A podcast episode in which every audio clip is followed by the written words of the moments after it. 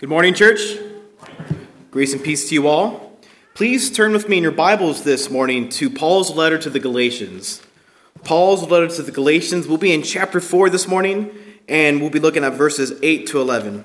Galatians chapter 4, verses 8 to 11. This is a series I've been preaching on, on the Sunday night evening service, and so it's a pleasure to be able to bring it to you this morning, church. Galatians chapter 4, verses 8 to 11. The title of my sermon this morning is Apostasy from the Gospel apostasy from the gospel. And once you find your places in your Bibles, loved ones, please stand with me for the public reading of Scripture. I'll be reading from the English Standard Version this morning as well. Galatians 4 8 to 11, apostasy from the gospel. This is the word of God, church, starting here through the words of Paul in Galatians 4 and verse 8. Paul the Apostle writes Formerly, when he did not know God, you were enslaved to those that by nature are not God's. But now that you have come to know God, or rather to be known by God, how can you turn back again to the weak and worthless elementary principles of the world whose slaves you want to be once more? You observe days and months and seasons and years. I am afraid I, am, I may have labored over you in vain. This is the word of God, church. Let's go before Him in prayer. Lord, we thank you for this day that you've given us. God, it is a gift. It is a grace that we can gather in your name, Lord, as the children of God, as the family of God, to sing praises of worship to you, Lord, and God, to be able to gather to hear you speak, Lord, God. For, Lord, you have revealed yourself not only in creation, but more specifically in your word. And it's when we hear your word preached, Lord, that is where we hear you, Lord. And so, Father, we just pray that God be with us this morning, Lord. I pray for my brothers and sisters here who are in person and those who are away. We pray for their um, soon recovery. We pray that, Lord, Lord, that be with them, Lord, just to help them have ears to listen, Lord, so that, God, they will not just be hearers who forget, but doers who act, Lord, to become more like your Son Jesus, so that, God, they live more in accordance to your likeness, in accordance to your perfect and good will for them. I pray that for my brothers and sisters. For those who are here, Lord God, or who are listening online, Lord, who do not know you, Jesus, we pray that, we, first and foremost, we thank you, Lord, that they're here with us, and we just pray that, God, you would just cause them just to realize the goodness of the gospel, that it is true, and that there is no other name under heaven that saves but you, King Jesus,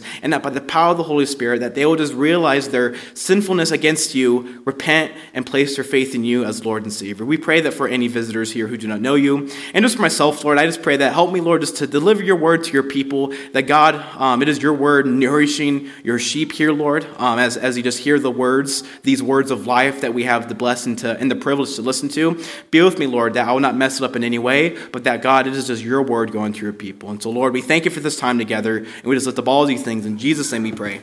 Amen. Maybe see it at church. Perhaps one of my favorite films by Martin Scorsese is one that came out a few years ago called Silence. And the whole premise of this film is about two 17th century Jesuit priests heading to Japan. Their mission? To find and rescue their former mentor who publicly denied the faith in Jesus Christ. Yet, once these two priests reach Japan, they then discover a small group of Japanese Christians living out their faith secretly. And if they're discovered by the governing authorities in Japan, they are either forced to deny their faith in Christ or experience prolonged suffering leading to death. As a result, both of these priests, they witness the horrible and excruciating persecution of these Japanese Christians. One of the priests is even killed trying to say some. And yet, it is this other priest who was eventually captured by the governing authorities and is then given an, a very difficult ultimatum, which is this deny Christ and stop the suffering and murder of these Christians, or do not deny Christ and be held as a prisoner while the suffering and the, and the murder of these Christians continue. That was the ultimatum he was given, and as a result, this Jesuit priest, he denies his faith in Christ in order to save the lives of others. Therefore, when I first saw this film when I was a senior in high school, I was greatly troubled by it. The film ended with this priest denying his faith in Christ to save other Christians, and it seemingly endorsed that apostasy is a possible option of love and obedience before Christ towards others. And so, as a young Christian, I asked myself this question if I, was if I myself was in this situation, what would I do? What should I do biblically Be faithful in my allegiance to Christ no matter the cost, or deny Christ if it's to save others. And as a result, after thinking about this, I concluded that no matter the circumstance, even this one right here, it is always wrong to deny Christ before others. Because not only is it a denial of his sovereign lordship as the, as the Son of God, but it is also a denial of the Christian's hope, the Christian's living hope in Jesus as the Redeemer, as the Savior. And such a temptation of apostasy like this, it always lurks close to home to all of us, loved ones. It's not something that's far in the future or never happened to us. This is a temptation that could befall us at any point in our Christian experience, especially when you consider the times we live in, right? We live in a post Christian culture that is continually growing each and every single day of its hatred towards the gospel. You hear of so many deconversion stories from people on social media due to the scandals and hypocrisy of the American church. And just even to give an example of just the, just the times that we're living in, you just take churches like the Church of England and even the Roman Catholic Church, they are now on the slippery slope of embracing really homosexual marriages soon. They're not there yet, but they are on that slippery slope at the moment. And even besides that, right? Even just our beliefs as Christians, Bible believing Christians who just want to be faithful to the Word of God regarding homosexuality, um, human sexuality, sanctity of human life, all these different things, these beliefs already place us as, out, as outliers in society. And it's only a matter of time before the social pressures grow against us as Christians, leading to the test of either denying Christ or remaining faithful even during such persecution. And it's with this in mind then that Paul the Apostle gives a very important reminder here in Galatians 4 8 to 11, which is this that denying the gospel as a Christian, that's the key. Denying the gospel as a Christian is the worst form of unbelief.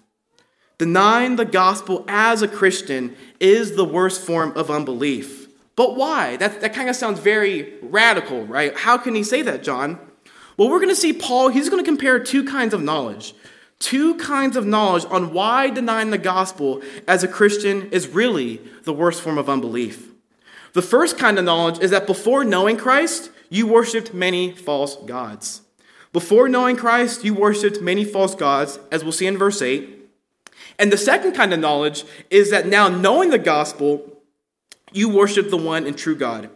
Now, knowing the gospel, you worship the one and true God, as we'll see in verses 9 to 11. And so, with, it's with these two kinds of knowledge that, as Paul kind of compares and contrasts them, that you're going to see by the end, like, wow, it is the worst form of unbelief if you deny the gospel as a Christian. And so, let's turn to the first kind of knowledge this morning, loved ones, which again is this that before knowing the gospel, you worshiped many false gods. So, look at Galatians 4 8 in your Bibles, everyone. Paul writes these words Formerly, when you did not know God, you were enslaved to those that by nature are not God's. And so, this passage here this morning, it is really the conclusion to Paul's defense of the gospel in his letter to the Galatians. And yet, that, that begs a question why does Paul find it necessary to do so in the first place?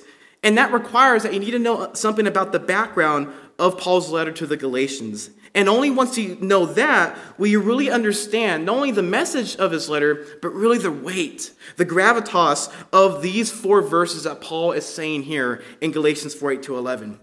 And so, what is going on here in Galatians? Especially since many of you um, don't normally come on Sunday nights, I need to give a brief summary really quick. Paul the Apostle, he writes to Gentile, that is non Jewish, house churches in the region of southern Galatia, or in our modern day, Turkey. It's also one of the first churches that he plants in his first missionary journey, and yet he writes this letter to them because he heard some troubling reports about them. He hears that Jewish Christians, or Judaizers as we can call them, they came from Jerusalem to these churches in Galatia. And what were they doing? They were deceiving them with a false gospel. And as a result, these Galatian Christians, they were beginning to turn away from the gospel of Jesus the Messiah to that of a false one. As Paul records in Galatians 1 6 to 7, this is kind of his theme verse here. He says here that I am astonished at you, Galatians. I am shocked that you are so quickly deserting him who called you in the grace of Christ and are turning to a different gospel. Not that there is another one, but there are some who trouble you and want to distort the gospel of Christ. Now, with that in mind, then, what is this false gospel? What is this false gospel that these Judaizers were deceiving these Galatians? They were teaching that the Galatians need to be Jewish to be saved. In other words, they need to do good works of the law to make themselves right before God, such as circumcision for the men or observing the Jewish feasts. Only then, according to these Judaizers, could they be saved. Could they be true followers of Jesus, the Messiah? And once Paul hears of this, in response, he writes this letter to the Galatians. He writes to the Galatians to not only rebuke them for their apostasy, but to remind them of the gospel, of the gospel that Paul first preached to the Galatians and the, and the gospel that they also believed in. How does he do this? Well, first, he builds his credibility by reminding them that the gospel that he preaches is not from any human source. Instead, Christ himself, the creator of the universe, he calls Paul to be his own messenger, to be his witness, to be his apostle. He entrusts him with his gospel of Christ crucified to go into all the nations and to preach the gospel. And that's what Paul does here to the Galatians. And once Paul does that by validating his own spiritual autobiography, how he became a Christian, he then begins defending the gospel. In other words, he teaches that no one, whether you are a Jew or whether you are a Gentile, a non Jew ethnically, no one at the end of the day is saved by works of the law. You can't be saved by being a good person. That's what Paul is getting at. Because even if you're going to try, then you must be perfect because the standard is God. The Creator God in heaven is perfect. He is the absolute standard of what is good and evil as the essence of goodness in itself. And yet, Everyone knows that at the end of the day, no one is perfect. Everyone sins. Everyone does wrong. Everyone falls short because everyone knows that they ought to behave in a certain way and don't. As a result, because of that, the Bible says, as Paul teaches, the consequence of sin is the curse of God's law. In other words, it's eternal judgment in hell for rebellion against the Creator God of the universe. And yet, there's good news. And the good news of the gospel is that there is freedom to be found. There is freedom to be found from the curse of God's law. Such freedom can only be found when you believe in the sinless God man, Jesus the Messiah, by faith and faith alone. And we'll talk about how that works um, later this morning.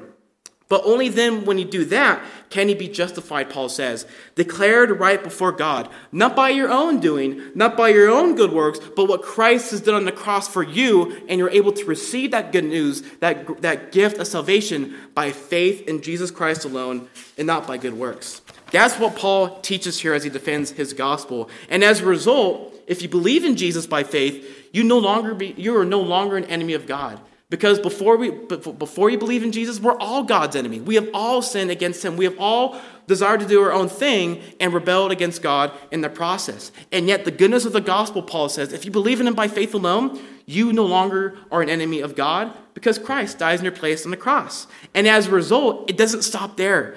Not only do you cease being an enemy of God, but your status changes.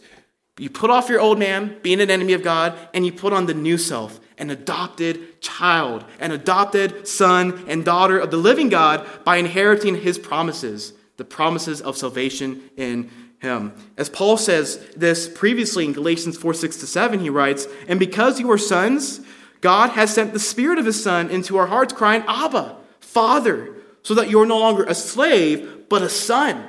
And if a son, then an heir through God.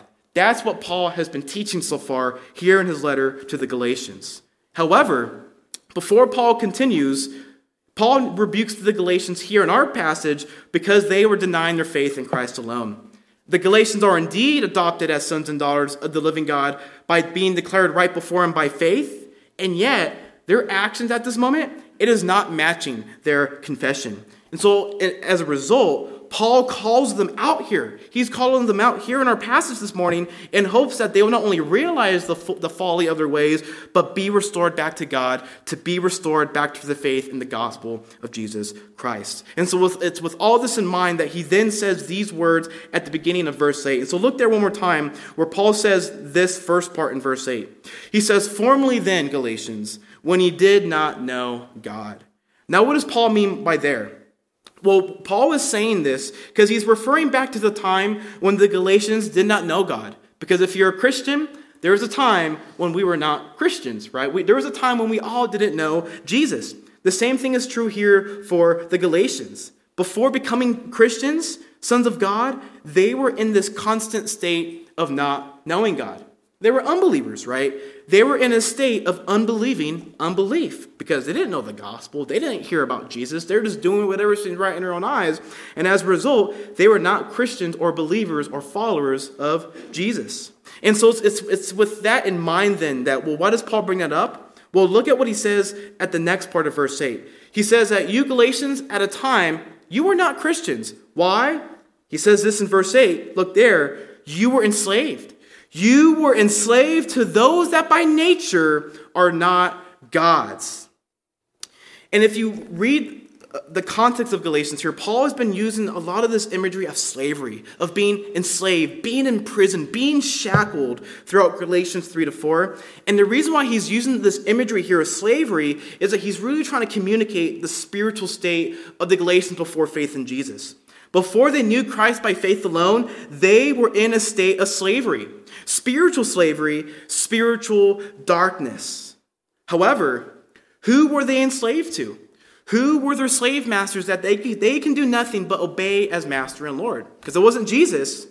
Paul writes, To those that by nature are not God's. That is who the Galatians used to serve before they served Jesus.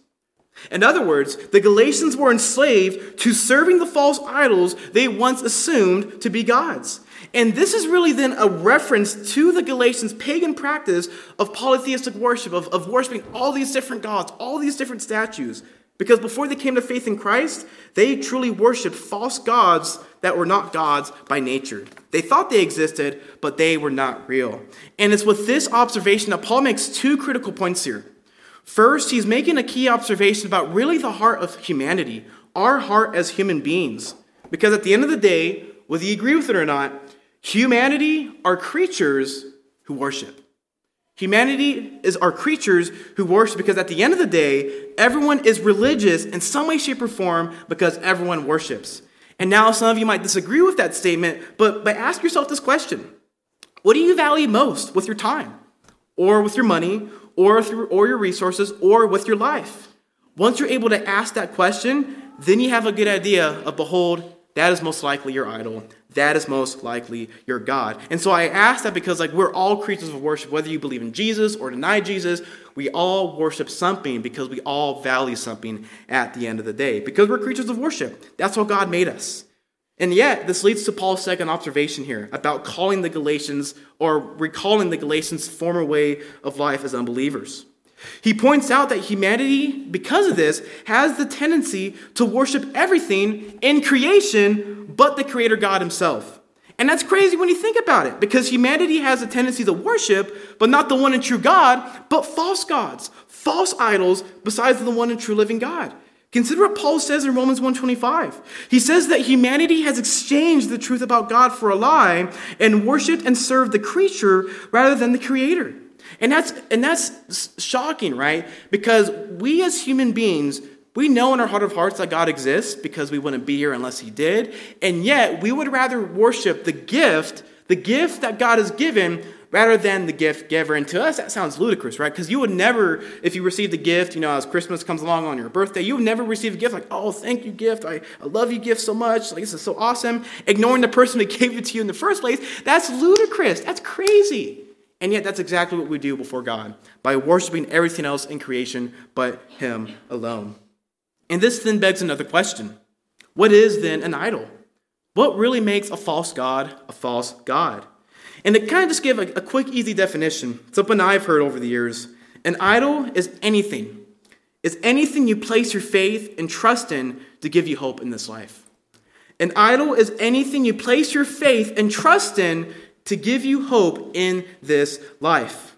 And although you have these ancient pagans like the Galatians, they actually worshiped these deities, right? They actually made statues out of wood and stone and they actually bow down and worshiped them, right? And yet, by them doing it, and that seems very silly to us, I'll get to that point soon. You gotta, you gotta keep in mind that when the Galatians did this themselves, or just ancient pagans, these idols, these false gods, they were really manifestations of their inward desires, of what they really desired in their heart. Just think about it. You had gods about food, you had gods of money, gods of war, gods of love, sexual love, gods of wisdom, gods of wine, getting drunk. They had a god for everything, right? Whether it was good or bad. That's just, just, that's just how it worked back in the day. And yet, keeping that in mind, what this should show us then is that anything at the end of the day, whether it is sinful, don't do it, or that's good, there's nothing wrong with it, anything at the end of the day can become an idol. You can place your faith even in something good more than the Creator God who you're supposed to place your trust in. And yet, just because humanity makes idols in their own image, it does not mean that these are actual gods who exist. And that's Paul's point here. Consider what Paul also says elsewhere to his letter to the Corinthians. He says in chapter 8, verses 4 to 6, that therefore, as to the eating of food offered to idols, false gods, we know that an idol has no real existence, and that there is no God but one. For although there may be so called gods in heaven on earth, as indeed there are many gods and as many lords, yet for us, he's talking about for Christians, there is one God, the Father, for whom all things and for whom we exist, and one Lord, Jesus Christ, through whom all are all things and through whom we exist. And so, in other words, all the idols that humanity has made, makes, and will continue to make, they are not true gods. Instead, there is only one true God who actually exists. And Paul says that there is only one God, the Father, from whom all things in creation is contingent upon for its existence. And yet, Paul does something very interesting here because he also says that there's also one Lord, and he says Jesus Christ, for whom all things are contingent upon him for his existence too. And what Paul is doing there, he's actually quoting back to, to the Shema, or this great confession of monotheism for Israel that says, Hear, O Israel, the Lord our God, the Lord is one. And what Paul does there then is that, hey, all these different idols that humanity makes, they do not exist. People make them, they come from their sinful desires, they do not actually exist. But the God that does exist, the God of whom everything in the universe has come from, he is not only one, but he is actually three and one because he's linking not only God the Father here in, in, in, this passage, but he's also linking Jesus to the Shema as well, referring to both of them as fully God because they both share the same substance. They're both divine in nature, but also being distinct persons. In other words, the Father is God, the Son is God, and even God the Holy Spirit is fully God throughout the scriptures as well. And so, this one true God is the God of the Bible, and yet He is not only one, but He has revealed Himself as Creator, as Savior, and as Triune, three in one. Not like the false gods who don't exist at all. And so, if there's anything then spiritual about these false idol worship, it is really just really the demonic influence behind these idols, behind these idols causing people to not worship the one God that does exist, to rob him of his glory, and to then to place it to those gods, these idols that are not gods by nature. And, and I had a, a, pleasure. It was it was a sad experience, but I actually had an experience when I went to Malaysia um, um, last winter um, to Kuala Lumpur to actually kind of see this in action. I was taken into the into the Indian quarter in Kuala Lumpur, the capital city of Malaysia, and he kind of, and he brought us down this giant alleyway. There's all these different flowers and stuff like that. Smelled beautiful. These these bouquet of flowers were were very beautiful, um, you know, very floral. And yet, you you know what you want to know what the missionary told me what these flowers were used for? They're making all these flowers because at the end of this at the end of this um, this um, alleyway, there is a there is a, a shrine to Shiva the Destroyer. They're making all these flowers for this false god at the back, and so he eventually took us to the back, and we saw this little shrine. Shiva the Destroyer. He's one of the, the, the, one of the many gods in Hinduism, and he's a. And if you don't know anything about him, he's the he's Shiva the Destroyer. He's the god of war. This shrine was very violent. It had this guy, this, this, this, this, this stone statue with his tongue sticking out, with a guy's decapitated head in his hand. It was a very brutal and very bloody scene. And yet, just kind of looking at this, I was just, you know, just looking at it, just hearing the missionary talk. And then behind me, some group of Indians came by and says, "Oh, that's a very powerful God." And I can't really, sh- I don't know how to say this with words, but it was at that moment when I heard that from these Indians who believed in this God to exist, who was no God at all.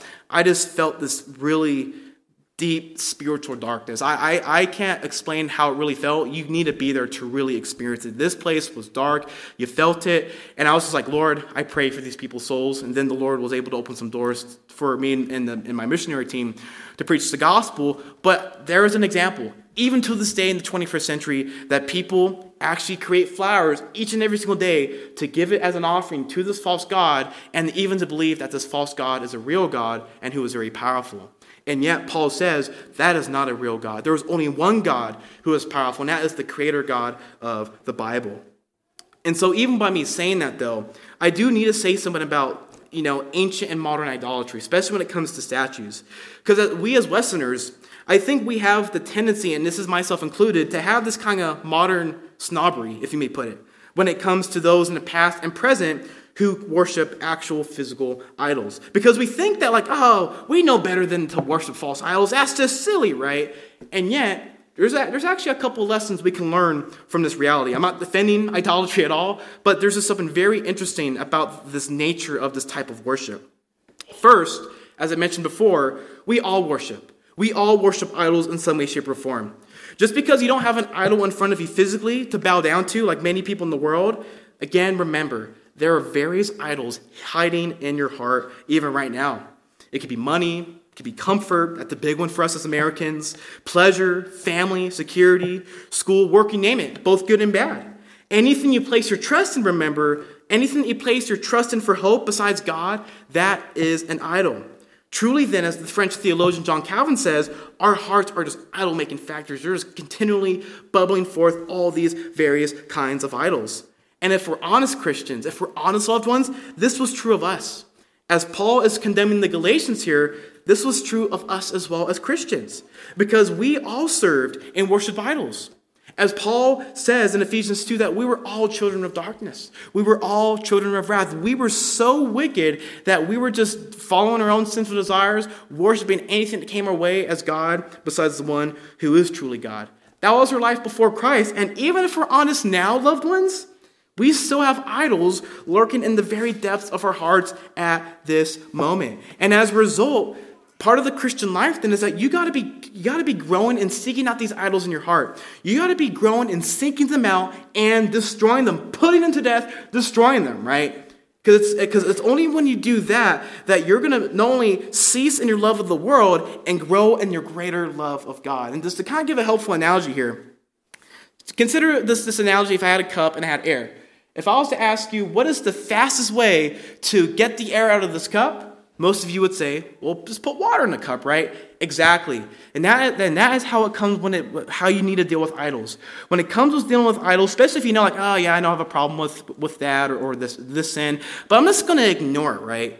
And even if you ignore it, you may be good for maybe a day, maybe a couple hours, maybe a week if, if, you're, if, you, if, if you have a strong will, but it's only a matter of time before you turn back to your master, turn back to that idol unless you replace that idol by not only destroying it, but filling it with something greater. That is the love of God through the gospel, then you will not be able to fully get rid of that idol. And so you got to grow in your love of God because only when you do that will you grow in your hatred of the idols in your heart and the things of this world. And, and, and you do that by reading the Bible, knowing who God is, seeking Him out each and every single day, depending upon Him in prayer, you know, being part of the fellowship, um, you know, not only individually with your small groups or families, but even corporately as the church, because we can't do it alone we need our church family to help point out the idols in our hearts, as Carlos was kind of saying earlier, so that we can see them, we can destroy them, so that we can grow stronger in this race as Christians. And so that is how we got to live our Christian life by continually seeking them out and destroying them until Christ returns to make all things new, to where this won't be a problem anymore. And this all leads to a second lesson at this point. I cannot remember who where I first heard this from. I, think it was the late American thinker Francis Schaeffer, but he once asked a very interesting question. He said this about idols Who had a better understanding of the world, the ancient pagan or the modern secularist? And you'd be surprised that he actually said the ancient pagan had a better understanding of the world. Why? Well, he says because at least they had a sense of the transcendent nature of the universe. Yeah, they believed in gods. That's very folly. It's very silly. But behind those gods, they believed that these gods represented something beyond this physical realm. Something that is not just this physical realm that we can measure through the scientific method, the five senses, but by worshiping these gods like Zeus, the god of the sky, or you know Poseidon, the god of the sea, or Hades, the god of the underworld, at least connected to these gods, they, they were thinking like, hey, there's something beyond this physical realm. There is a spiritual realm that we cannot see, that we are not in control of.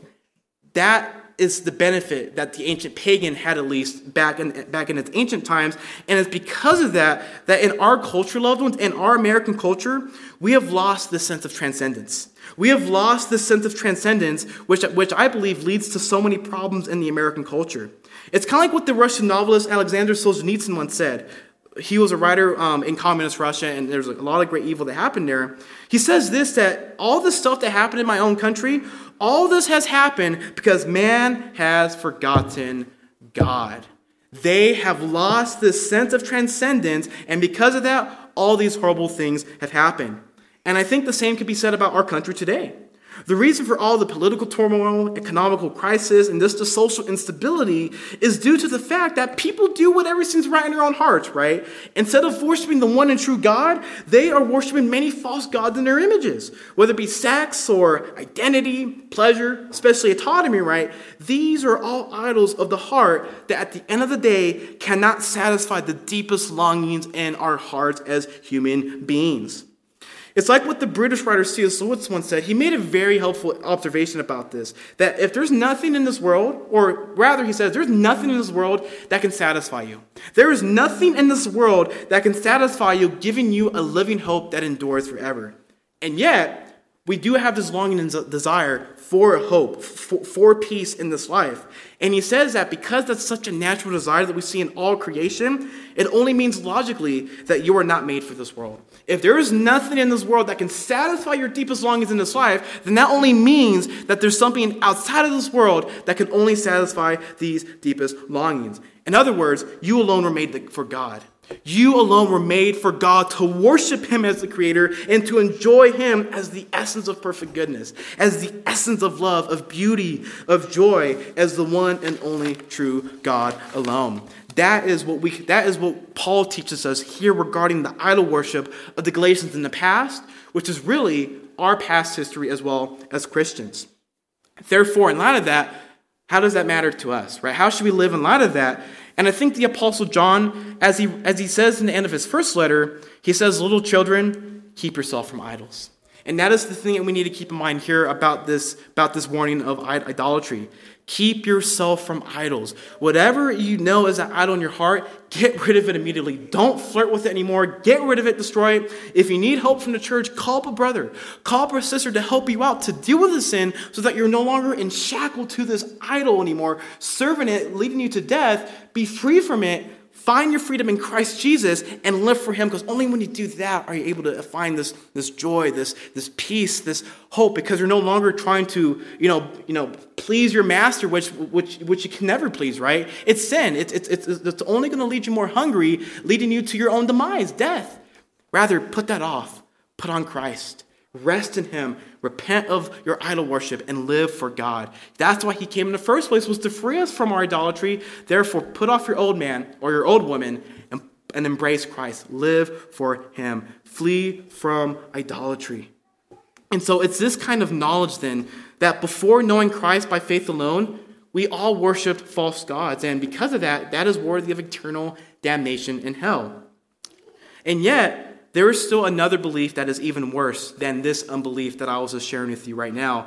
And this really is going to show why the second kind of knowledge really shows why denying the gospel, not just as an unbeliever, because that's bad, right? It's worthy of eternal condemnation. But if you deny the gospel as a Christian, knowing the gospel, hearing about the gospel, that at the end of the day is the worst form of unbelief. And so, this is the second kind of knowledge that Paul compares here. That now knowing the gospel, you worship the one and true God. Now knowing the gospel, you worship the one and true God. And so, look at Galatians 4 9 here. After he talks about the, about the Galatians' previous life, their past, about not worshiping God as unbelievers, now consider what he says here in verse 9. He writes, But now that you have come to know God, or rather to be known by God, how can you turn back again to the weak and worthless elementary principles of the world whose slaves you want to be once more? And so Paul is making a comparison here. Where the Galatians at one point did not know God, they have come to know God, especially through the ministry of the Apostle Paul himself. And yet, Paul is doing something very interesting here. Although he says that the Galatians have come to know God, he immediately corrects himself. Do you catch that? He immediately corrects himself by saying that they are actually known by God. Yes, you know God, but to put it more precisely, you're actually known by God Himself. But why does Paul do that? And what does this mean for us as Christians? Well, this is a rhetorical move. Paul is doing this for the sake of emphasis. He wants to emphasize that, yes, if you're a Christian, you know God. Sorry, I didn't mean to touch that. you know God. You have come to faith in God, and yet you're only able to know God because God first knew you.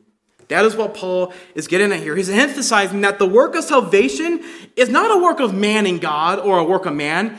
It was something that God initiated himself. Salvation is a work of God alone. Because it's impossible. It's impossible that before Christ, if we were dead in sin, not only could we not come to God on our own works, but we didn't even want to. We love our sin. We love reveling in our own immorality. And yet, God knew you, if, you're, if you believe in Him by faith. And he, and, and he knew you so that He would bring you from your death in sin to life in King Jesus.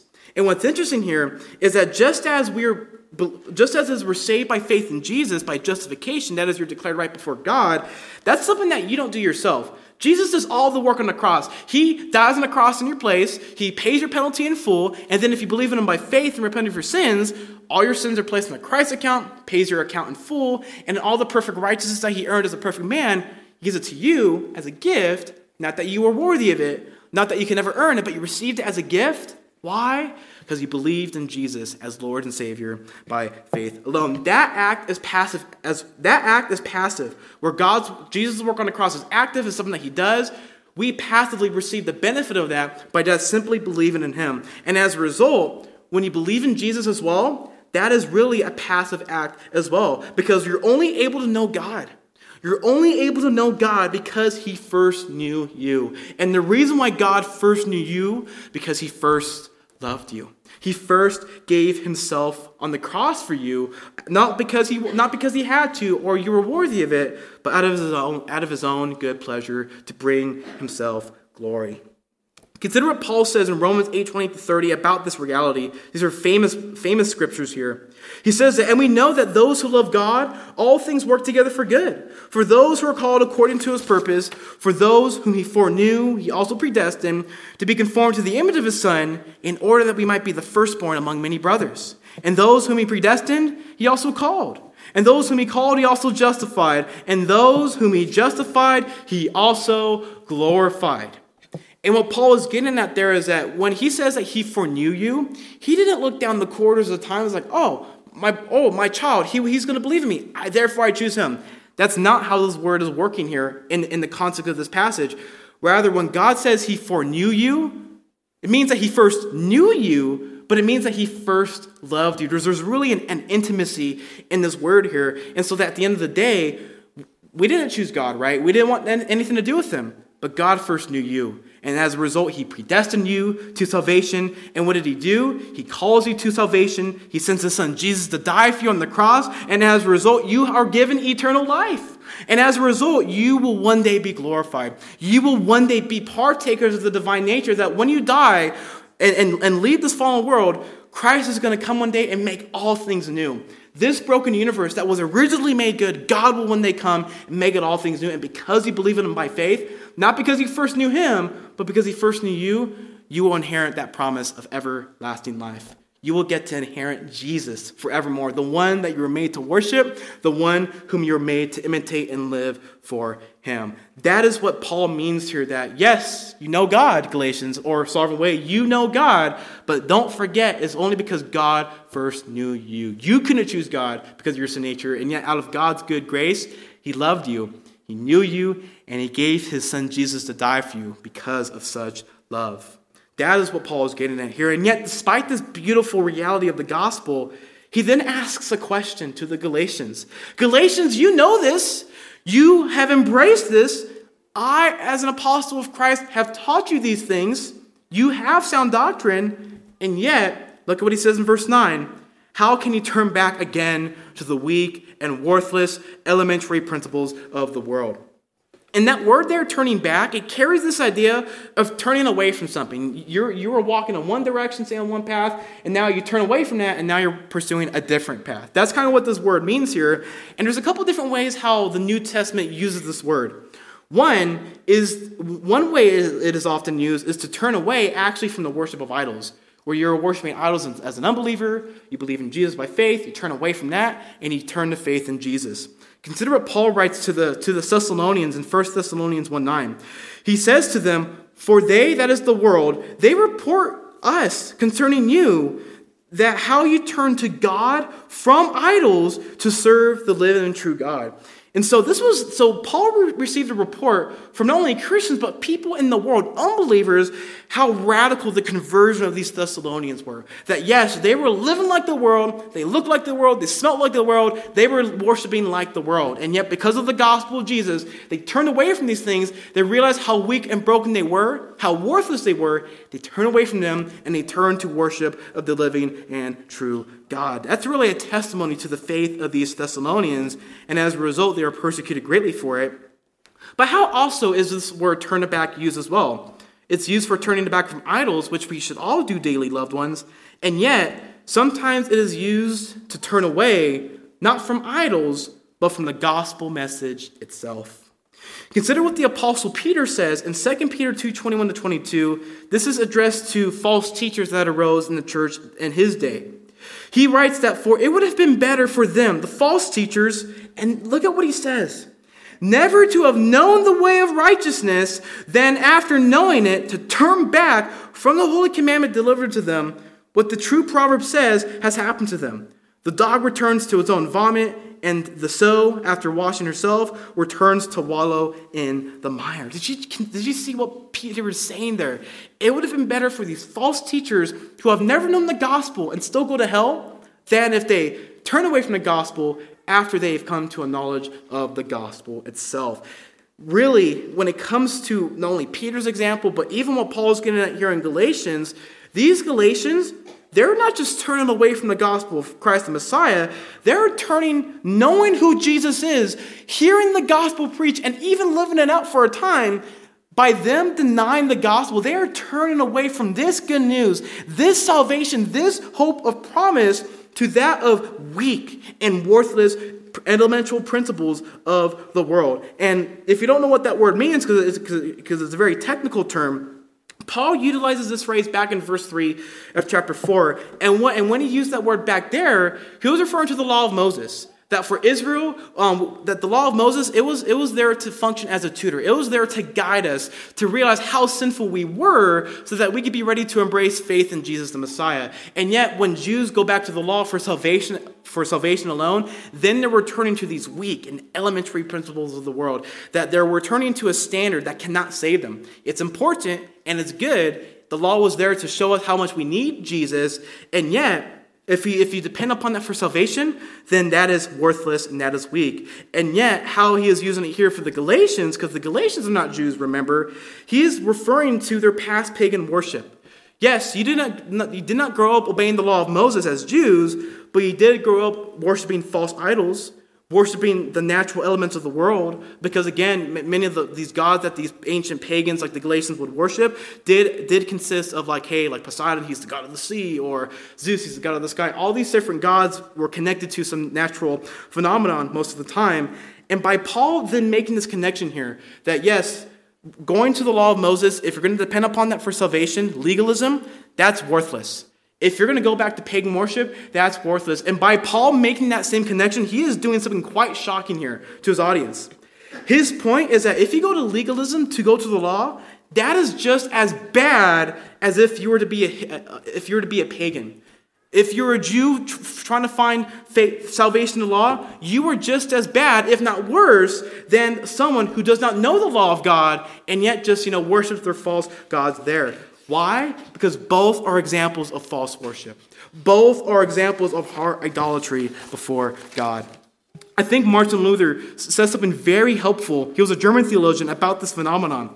He actually comments here in his commentary. He says, It is easy to fall in faith. May not happen to me. Take heed lest we fall, right? It is easy to fall in faith. Whoever has fallen from the doctrine of justification by faith in Christ alone is ignorant of God as an, as an idolater. Therefore, it is all the same whether afterwards they return to the law or worship of idols. If you worship anything and depend upon anything for salvation but God Himself, then that is idolatry. That is false worship. And the reason why Paul is calling out the Galatians here, because he says at the end of verse 9, the purpose of why they're doing it or the result, he says, Galatians, if you keep going down this path, you're going to be slaves to these things once more. Yes, you believed in Jesus, you are set free from these, from these cruel slave masters, but if you keep going down the same path, you're not only going to be enslaved to these slave masters at the end of the day, but you're actually going to prove that perhaps you were never saved in the first place. The result of the Galatians trying to be saved by their own good works, they at the end are just going to enslave themselves to the very things that they were set free by faith in Jesus. And this leads to a very significant critique that people in our culture will say about that. Because they will see that, hey, John, why, why is it wrong that the Galatians are just doing their own thing, right? Why is it wrong if I just do my own thing, right? What's so wrong with that? And not only that, but they look at us as Christians and say, well, how does the God of the Bible determine what you believe as Christians feel and do? How is that right? How is that good? Because not only does it limit you to freely choose how you want to live, but it enables you to be your true, authentic self. This is the dogma of our culture. Because the freedom to determine how you live is how you ought to live, such as follow your heart. That is the essence of what our culture lives by. And yet, the problem to that type of thinking is that when you think that you need to be your true authentic self by, you know, living according to your own standard of truth, that really removes no, it, it, your individual creation of truth. It removes your right for to, to for any moral outrage. Let me repeat that. Any individual creation of truth, it removes the right for any moral outrage. Because you can see at the end of the day, I just want to do my own thing. I want to um, do what makes me happy, what, what, what makes me feel good. You can do that. You can be your own standard of truth by falsely worshiping your idols, but just know at the end of the day, you remove yourself a transcendental standard of how you should know what is right and wrong at all. Consider what, the, consider what another British writer, G.K. Chesterton, he says about this. He says that every act of the will is an act of self-limitation. That is, say if I say I came up here to preach, right? I'm limiting, limiting myself to all the various decisions I could have done today by coming up to this pulpit and preaching. So this act of freely choosing to do this, I'm self-limiting myself to this decision. That's what Chesterton means there. He continues, to desire action is to desire limitation. In every sense, every act is an act of self-sacrifice. Because when you choose anything, you reject everything else. And so when people say that, hey, John, I don't appreciate you telling me how I should live, you condemning the Galatians, you saying that we have to live according to God's law, that's limiting to how I want to be on the inside. And yet, by you doing that, you're actually limiting yourself to what you want to do at the same time. So at the end of the day, no one's free. We're all enslaved to something. It's just a matter is what you serve the one true God or is it false idols? And as the scripture says, as Paul says, as the Bible says, everyone is, is a slave to sin. Why? Because only Christ could set the sinner free from death to life in him. As Jesus says himself in John chapter 8, he says, Truly, truly, I say to you, everyone who practices sin is a slave to sin. The slave does not remain in the house forever, the son remains forever. So if the son sets you free, you will be free indeed. That is what Christ does, and that is how we can only find freedom, not by being our true authentic self, but if you want to be your true authentic self, don't follow your heart, follow Christ, because He will free you from your false idol worship and He will help you to live how you were originally made to live, to glorify God, and to enjoy all these good gifts in creation as an expression of worship to Him. So we're all slaves to someone. We all worship something. You will either be enslaved to sinful desires of your heart, or you will be free slaves of the one you were created to serve, and that is Jesus Christ. And yet, all this then leads or highlights really the apostasy, the reason or, or how the Galatians were denying their faith in Jesus. And so, look at how Paul describes what their apostasy was looking like or how it was beginning. Look at Galatians 4:10. He says, "Galatians, you observe days and months and seasons and years. You observe days and months and seasons and years." And in some translations, because this is what the Greek highlights here, he says that the Galatians were not just observing these various days or holidays, as if I can put it that way, but they were carefully observing them. They were careful to mark these days in their calendars, and when that day come, to observe them and to make sure they were keeping them. Why? Because these different holidays that they're trying to keep, as Paul's going to get at, they believe that if we don't keep these, if we don't remember them, then we're not going to be saved. It's kind of like us saying that, hey, if you don't keep Thanksgiving, if you don't keep Christmas, then you are not going to be saved. That's, that, that, that's kind of what the Galatians were doing here, but not with those holidays, but with other holidays that Paul is alluding to here. And what Paul was ultimately alluding to here regarding these days, months, seasons, and years, he's actually alluding back to Genesis, um, how God made all these things in creation. He made days, you know, 24 hour day cycles. He made months, seasons, um, you know, fall, spring, winter, summer, and different years and stuff like that. That all comes from God. But how Paul is using, using this line, it is actually referring to all the various days that Jews would, um, would, would acknowledge in order to express their worship to God. For example, if you look at that word day there, that's referring to the Shabbat or Sabbath day of rest or the festival days that the Jews would acknowledge. Or how about the months? Well, months refer to the reoccurring events or new moons marking each new month, which was very important for the Jews to keep in mind. You can look at Numbers 28 to see, to see that reality.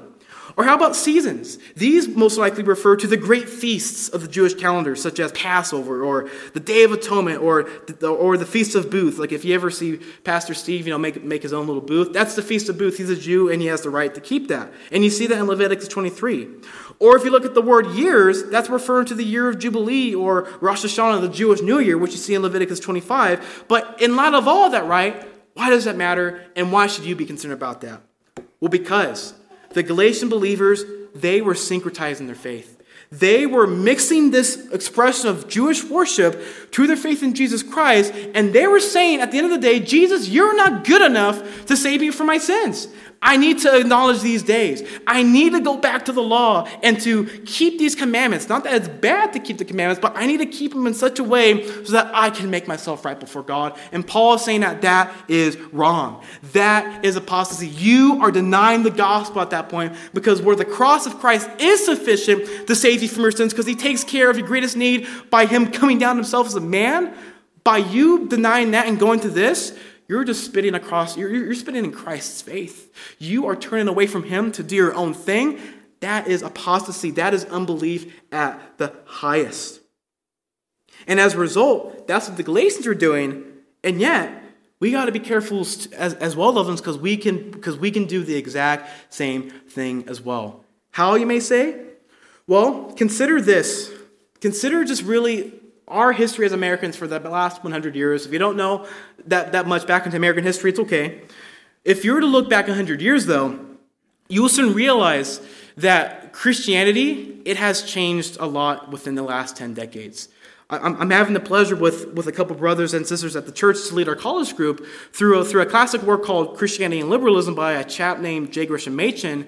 And he ultimately writes that book because in his day, you started to see the trend that people were denying key tenets of the faith. That the Bible, it's not the Word of God. It's just a good book that we just need to live and follow as, as good moral codes, right? God, eh, he's, he's whatever you want it to be. Sin, eh, we're born good. Jesus, eh, he was just a good example. They are taking these key doctrines that the church has confessed and believed, turning them on its head, and doing whatever they want in their own thing. I'm bringing these up because we, because many churches in, in our culture um, for the past 100 years have been on this trend of liberalism. In other words, they are denying the, the, gospel, they are denying Christ so that they can do whatever seems right in their own eyes. They deny that this is the inspired word of God, that this is the standard of right and wrong, and then are going inward into their own hearts to tell them what is right and what is wrong. And as a result, they deny this is the word of God. They deny sin. They deny that God is the creator. They deny that Jesus is the God man necessary to bring us to salvation in him. They deny all these things so that they can be accepted by the culture, so that they don't come off as condemning or as irrelevant, but they come off as tolerant people who embrace other for their differences, even if the Bible disagrees. And if the Bible disagrees with people in the culture, we're not going to call the culture to change. We're going to change the Bible so that we can let people in the culture live however they want. That, is, that has been the, cre- the trend for many churches um, in, in America for the last 100 years. And just, you know, key examples of that is the Church of England. You know, Anglicans or the Roman Catholic Church, they are now embracing slowly this trend of one day don't be surprised if you hear on the news that, you know, Pope Francis I embraces homosexuality as a legitimate form of marriage. That's just the times that we live in in this world today. And it's with that in mind that as the world constantly changes, loved ones, as the world is growing more hostile towards the gospel, as, as, as it is rebelling against the gospel, not only regarding marriage, sexuality, the sanctity of human life, you know, creation, they are rebelling on all fronts. Don't be surprised that when, because of that, your faith as Christians, the cost of discipleship, it is going to rise. And you might find yourself, whether at your work or, or wherever, like it might come to your work to stay and to make a living for your family um, if you deny your faith, or like, hey, I'm going to be a Christian, but I might lose my job because of it. You know, are you willing to make that sacrifice? Are you willing to, to remain faithful under the pressures of persecution, under the, under the pressures of the culture, telling you, you must deny Christ if you want to keep your job, if you want to be a good standing citizen in society, because if not, you're going to be seen as an outlier, and we're going to treat you as, as, a, as a mere radical that we, just that we just need to get rid of at the end of the day. Don't be surprised when those times are coming because I do believe, believe that they are um, sooner or later.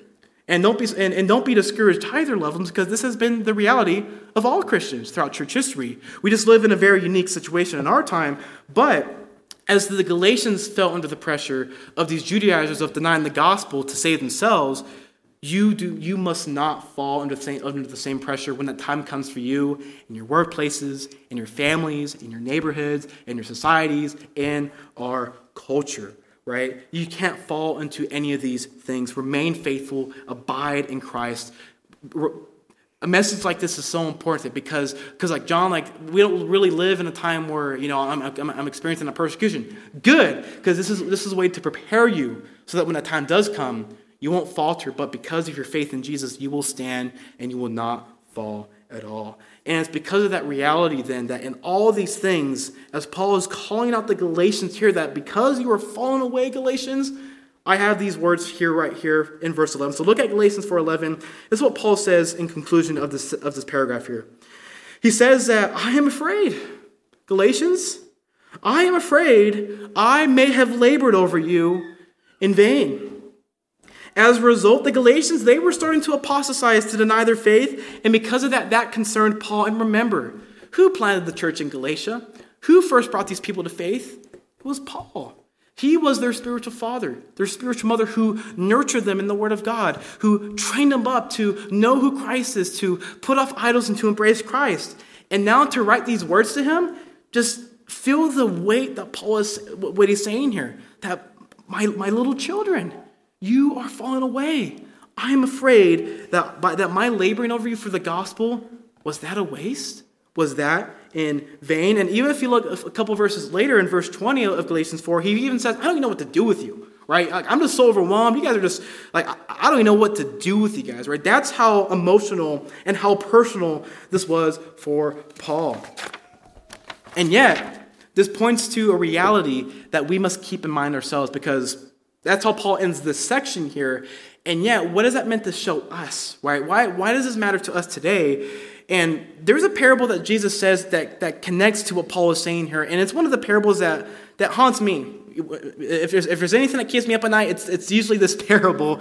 And it's what he says in Luke chapter 12 about the unfaithful servant. I'm not going to read it in its, in its entirety, so it'll take too much time. But basically, what that parable teaches is that you had these two servants, right? One, you know, you had the master. He tells the servants, like, hey, you know, go and do this. And when I come back, you know, I want to see, make sure that what I told you to do was actually done. So the master leaves. The servant's like, I ain't going to do it. You know, you're a wicked man. You're cruel. I ain't, ain't, ain't going to obey you. And so he doesn't do anything, right? He doesn't do what his master told him to do. And so when that master came back and he sees that the servant didn't do anything, he then says at the end of that parable that, that because you knew what you needed to do and didn't do it, I am gonna I'm gonna judge you more harshly compared to the servant who didn't do anything, but he didn't know the same knowledge that you did. In other words, God will hold people accountable based on whether or not they know of him or don't know of him at all. Both are worthy of judgment because both are forms of unbelief. But it, is, but it is you knowing who Christ is. It is you who have heard of the gospel. And even if you respond to the gospel by faith, if you live a life that that that that you embrace your your um, your belief as a Christian, and then land like, eh, it doesn't work for me. I'm just going to do my own thing. Be careful because that is not only a form of unbelief, but it is the highest form of unbelief, I, I think, apostasy, because you're not just denying Christ out of unbelief, but you're denying Christ knowing who exactly he is and what exactly he could have done for you on the cross. And so it's with that in mind then that Paul is writing this to the Galatians, that he wants them to come back, he wants them to repent, and that's what he's going to keep doing later till he finishes Galatians, that he's going to, you know, appeal to them emotionally, and he's going to give them, you know, the, the last two chapters, like, hey, this is how you should live in light of this, right? The fruit of the Spirit, hey, put off the fruits of the flesh, put on the fruit of the Spirit, Spirit. This is how Paul's going to close his letter here. And yet, for us, do we live in this way, loved ones? This is how Paul is responding to his little children in the faith that he discipled them. And yet, do we live in this way when we see our fellow brother and sister who is often sin? Or do we do we reach out to those that, oh, I haven't seen that brother in a quick minute, like, or that sister, I wonder if they're okay. Let me reach out to them, right? Because you never know. They might be fine, might be sick or whatever. Or you never know, they might be falling away. They might be stumbling into sin, and because of the guilt that they don't want to go back, or because they love the sin too much, they might actually be in the process of apostatizing their faith. And as a result, do you, loved ones, are we as a church known for reaching out to those um, that need to be reached out in this way. Because if you look at various passages throughout the Bible, like the ending of James, the ending of Jude, even when we do excommunication, right? Yes, we're not afraid to do it because that's what Christ says to do, but are we seeking these people in love? Are we reaching out to these people, doing all that we can? Like, hey, you are in sin. I love you so much because I do not want to see you excommunicated. I do not want to see you in hell one day. You need to repent, and I'm here to help you through the process to do that. Do we even do that as all loved ones? I think we, I think we do uh, when we need to, but it's something to keep in mind as, as we um, consider what Paul has said here. And yet, also, too, not only uh, do we follow Paul's example here, but are we also careful to not to reject the gospel as well? Because there's because again, it's one of those temptations that will always be there. The cost of discipleship, it's always there, but it's gonna it's gonna waver between different times and places. And when the time comes that there is a cost to discipleship, that we can't gather and worship in, in, public anymore, that if you do believe in Jesus, might lose your jobs, might, might lose your families, might lose your lives. Are you willing to persevere in the faith? And I'm exhorting you, loved ones, persevere in the faith. Because no, at the end of the day, it's not by your strength that you will endure to the end. It is God keeping you that He will keep you to the very end. It's, it's because that God knows you first. Yes, you know, but it's because He knew you first that He will keep you to the very end. So that no matter what you go through, you can rest assured that this is for my good because I know that God's using this to help me become more like Christ. And even if I see death on my front door, I do not need to be afraid. I don't, not to be, I don't not need to be afraid of losing my job or my family because I know that the one thing that matters is that I have faith in Jesus and He knows me and He is hanging on to me. And so the best way then is to, to, to, prepare for this type of trial or this type of persecution if that does come, so you don't deny Christ, is to count the cost now. Count that cost now, because as Jesus says to his disciples, if anyone wants to follow me, right, you must first deny yourselves, repent of your sins, pick up your cross each and every single day, and follow me, right? There's a cost. You can lose your lives. But yet, is that not what we signed up for? I hope it is what we I hope it is all that we have signed up for, because what Christ has done for us on the cross is far greater than just the mere comfort that we here have on this earth. And so, with all that in mind, then, all that Paul has said today, denying the gospel as a Christian, it is really the worst form of unbelief. Because it is one thing to deny the gospel as an unbeliever, but it is another to do as someone who, who once embraced the gospel by faith and then denied it. God will hold the one who knew Christ and denied him more accountable compared to the one who denied him and never knew him. And so it's with that in mind, loved ones, keep that warning in mind so that you do not fall and stumble when that time comes. And yet, just to encourage you, though, I know I started off um, very negatively, and perhaps this message was a very sobering message. And I pray that it is at least a reminder that this is a reality that we all will most likely face one day, and yet we don't need to be afraid because who our God is. Consider this great example. This is one of the famous martyrdoms of church history in the second century. This, this guy has a crazy name. His name was Polycarp. Polycarp of Smyrna. He was a disciple of the Apostle John. In his old and in his old age, he was actually arrested by the Roman Empire because of his faith as a Christian. And due to his old age, the Roman Empire, like, all right, Polycarp, um, we'll give you one last chance to recant, you know, just, just, just, just deny Christ as Lord, you know, just do it, man, so you can live. In response, you know how Polycarp responded?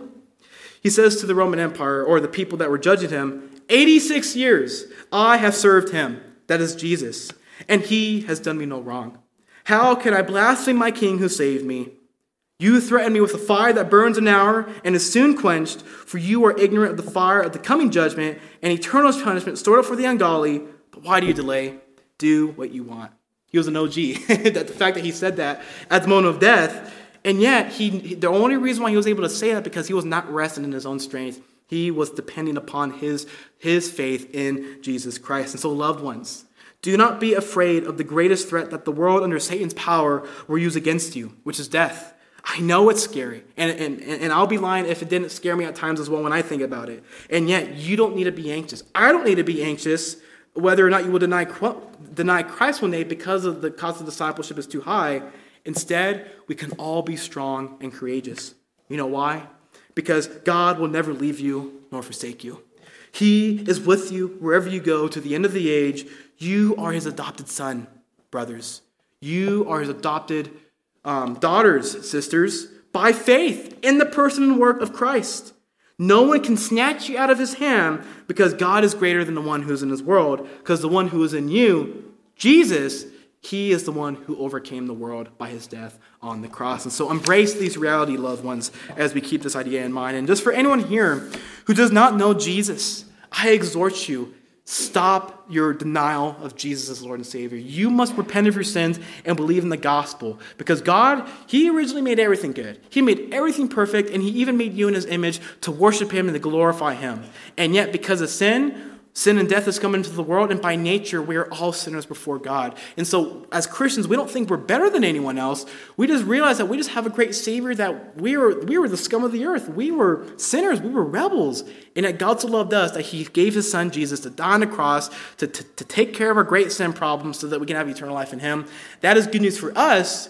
That could be good news for you if you repent of your sins, unbeliever, and, and, and, embrace Jesus by faith and faith alone as Lord and Savior. And we know that's true because three days later, he didn't, he was not in the grave. He rose again from the grave, and that is authenticated in the historical, reliable accounts of the scriptures and through the eyewitness testimony of the gospels themselves. And so if you have not if you have not embraced Jesus by faith, I exhort you, embrace him today so that you do not cease and so you, so you do not continue in your unbelief and go to hell, but that you can come to faith in Jesus and have everlasting life in him. And if you have any doubts, please talk to me or any of the other brothers or sisters here that you know so that, so that we can help you wrestle through these doubts because we want to help you not only come to know Jesus, but to have a living relationship with him. And so, with all that in mind, then, we're going to partake of the Lord's Supper as a church. Um, I'll, I'll, give the communion morning afterwards, but first, let's just close off this time of, uh, of the sermon with prayer. So join me, loved ones, in prayer.